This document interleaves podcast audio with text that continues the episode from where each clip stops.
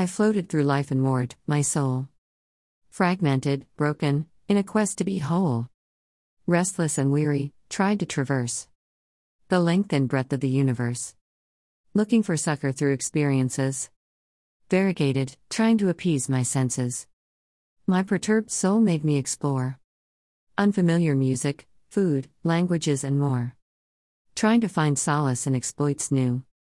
Thinking that knowledge would come to my rescue. While novel experiences my intellectual appetite satiated. The disquietude of my soul never abated. The eureka moments in life happen.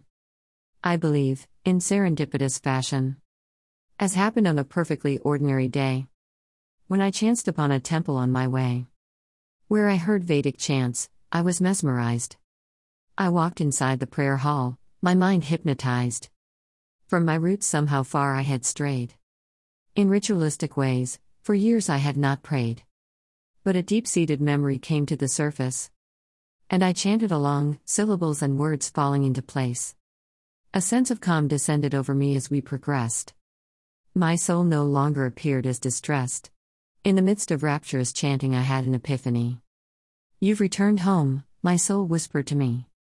The answer for which I had searched low and high was in the spiritual tradition of my past, before my eye.